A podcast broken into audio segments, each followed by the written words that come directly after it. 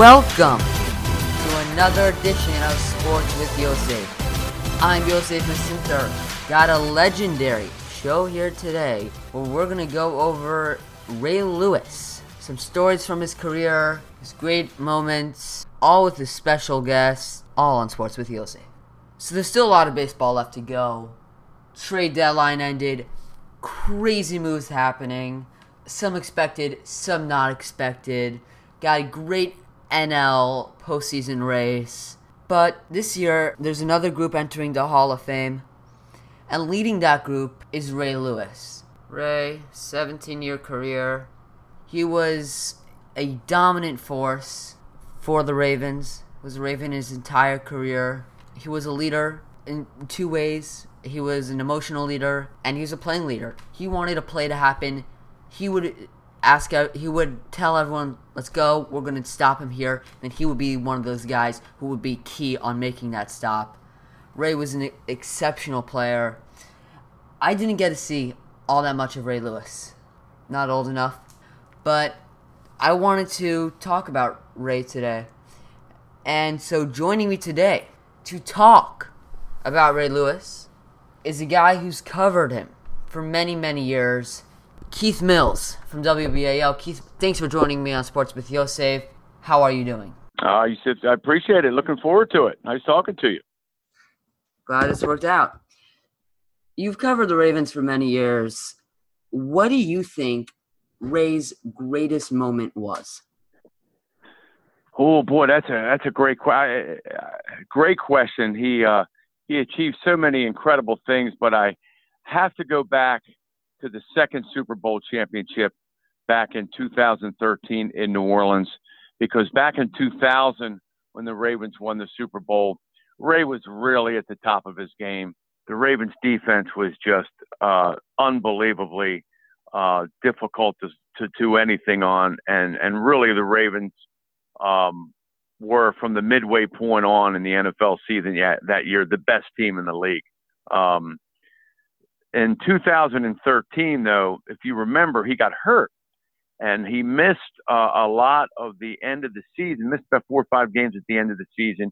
He came back for the playoffs, and the first game he came back against the Indianapolis Colts at M&T Bank Stadium, he set a playoff record for most tackles. And as Don Martindale, the uh, new defensive coordinator for the Ravens, said this week, it was it was just about passion and will and a desire to do it uh, because he was still hurting a little bit. And the Ravens weren't as dominant on defense as they were then.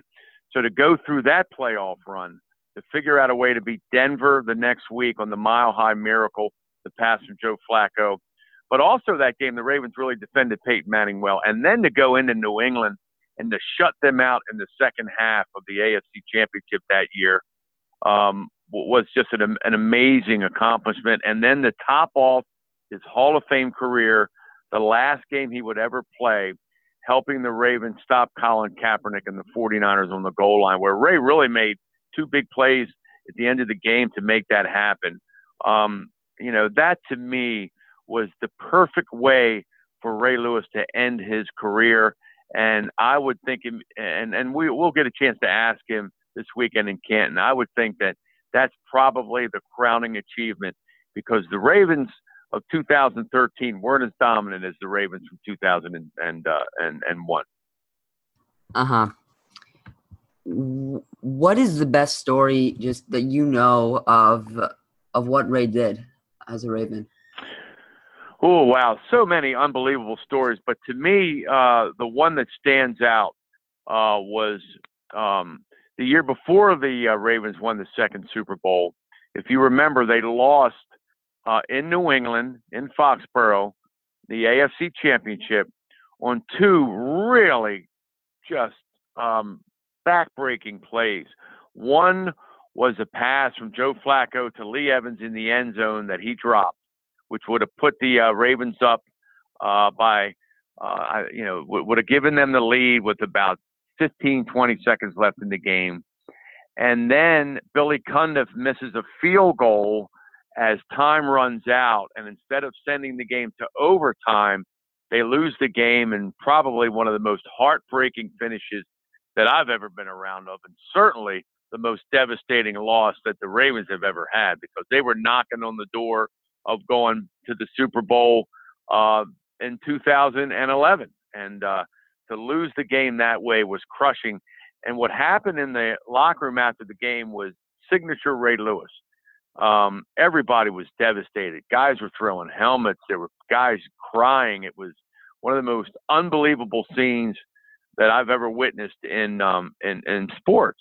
And Ray, right before the media got in into the uh, locker room, gathered everyone around, and he looked basically everyone in the eye, and he said, "We're not going to let this moment define us as a team, and we're certainly not going to let this moment um, ruin what was a great season and a great game today."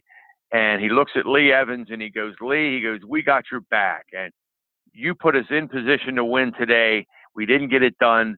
It's not all. It's not your fault. It's a team game.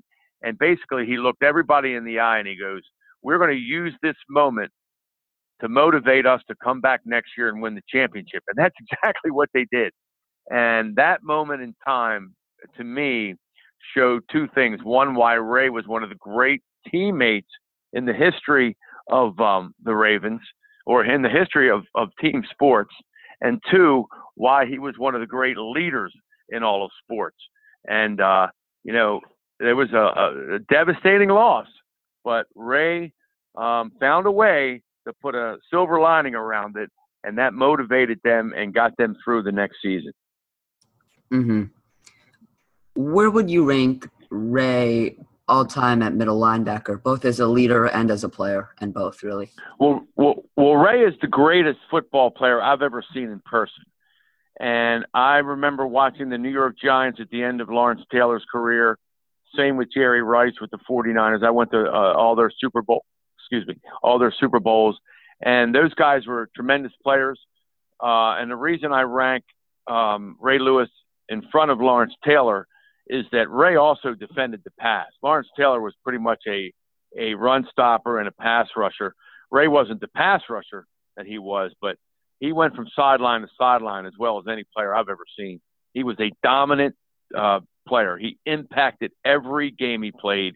He was relentless in every uh, and, and every snap that he was on the field for, and he was just a an unbelievable competitor. Um, there have been other great players. You know, I've seen Emmitt Smith, seen um, Tom Brady, Peyton Manning. Uh, was very young when Johnny Unitas played. But Ray Lewis, to me personally, was the best football player I've ever seen in person.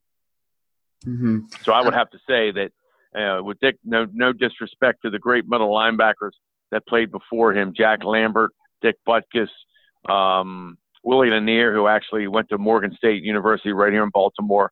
Uh, Ray to me was the best. Little prejudice though, you know.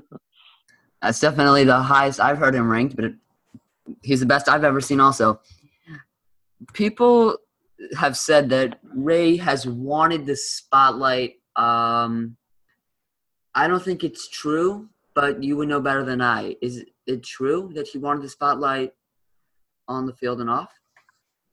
Well, I don't know if he wanted the spotlight. The spotlight always followed him because he had a charismatic personality, and he had that personality from the time he was about eight or nine years old. There's famous stories in Lakeland, Florida, where he grew up, where he he he kind of knew he was the best player, and he never ducked that responsibility. When he was in high school, you know, he started uh, entering the field, uh, enter kind of entertaining the fans. I don't know if he ever sought out the spotlight, um, and and his ego would say I needed the spotlight, but the spotlight always found him. Um, he, he always had a bullseye on his back because he was always one of the best players and the best athletes, and he never um, ducked that responsibility a lot of players can't handle it. A lot of players are great players, but they don't have the personality that when um, push comes to shove and the game's on the line, they want to be out there. Adam Jones of the Orioles is like that. Uh, Eddie Murray, Cal Ripken of the Orioles were like that. So many great players today are like that. Ray Lewis is certainly like that. Ed Reed was like that. Joe Flacco has been like that in his career. I mean, he has never ducked the, the, the spotlight, and he he sees the opportunity to take uh, to, to take advantage of the moment. Ray lived in the moment. Ray loved to put the um, to put it, the teammates on his back and carry him to whatever challenge they faced. And not a lot of not a lot of guys can do that. A lot of people can talk about doing it, but very few can do it, and he was one of them. Mm-hmm. Switching topics to the Hall of Fame game, do you think the extra game helps the teams that plays in it or hurts it? Well, the coaches will tell you any game they play in the preseason helps because it gives them an extra game to evaluate a lot of their young players who they're still trying to figure out if they can play in the NFL or not. This is a big game um, for Lamar Jackson and a lot of the Ravens rookies simply because it's their first NFL game and they will be christened into a whole different level of competition. No knock on college football and and um, and no knock on that kind of of, of uh, competition. But this is different. It's faster. Players are bigger, stronger uh, across the board. Um, so they will be christened into a whole new level of competition. The veteran players detest preseason football because it's a it's a it doesn't the games do not mean anything and it's a high risk for injury as every NFL game is. So um, they can they can do without all of this uh, preseason stuff. You know, they've told many of those guys say, "Hey, let's let's get it take us three weeks to get ready, and then let's go play." So, um, um, you know, depends on who you talk to, depends on the merits of the Hall of Fame game. You know, it's getting a lot of notoriety this year uh, in Baltimore because it's the only game in town tonight, and it's going to be on uh, national television. Al Michaels and Cris Collinsworth will do the game. Uh, a lot of eyes are going to be on it because there's a lot of curiosity and intrigue concerning Lamar Jackson. Can he play in the NFL? Can his game transfer to college to the pros? So we'll see tonight. But uh, depends on who you talk to. Depends on the merits of preseason football. I personally think they should cut the preseason in half to two games. I think the fact that they charge fans um, full price, full regular season ticket prices for preseason football is one of the great shams in all of sports. It's a complete ripoff, and um, I would like to see them do away with the preseason altogether. But that's not going to not going to happen. So at least I like to see them trim two games off the books, even though I don't think that's going to happen either. Mm-hmm. Thank you so much for doing this, Keith. Really appreciate it. Uh, my pleasure. Great job, brother. Appreciate it. Talk to you soon. Yeah, can't wait. Again, thank you, Keith, and thank you for listening to Sports with Yosef. I'm Yosef Masinter. I'll see you next week.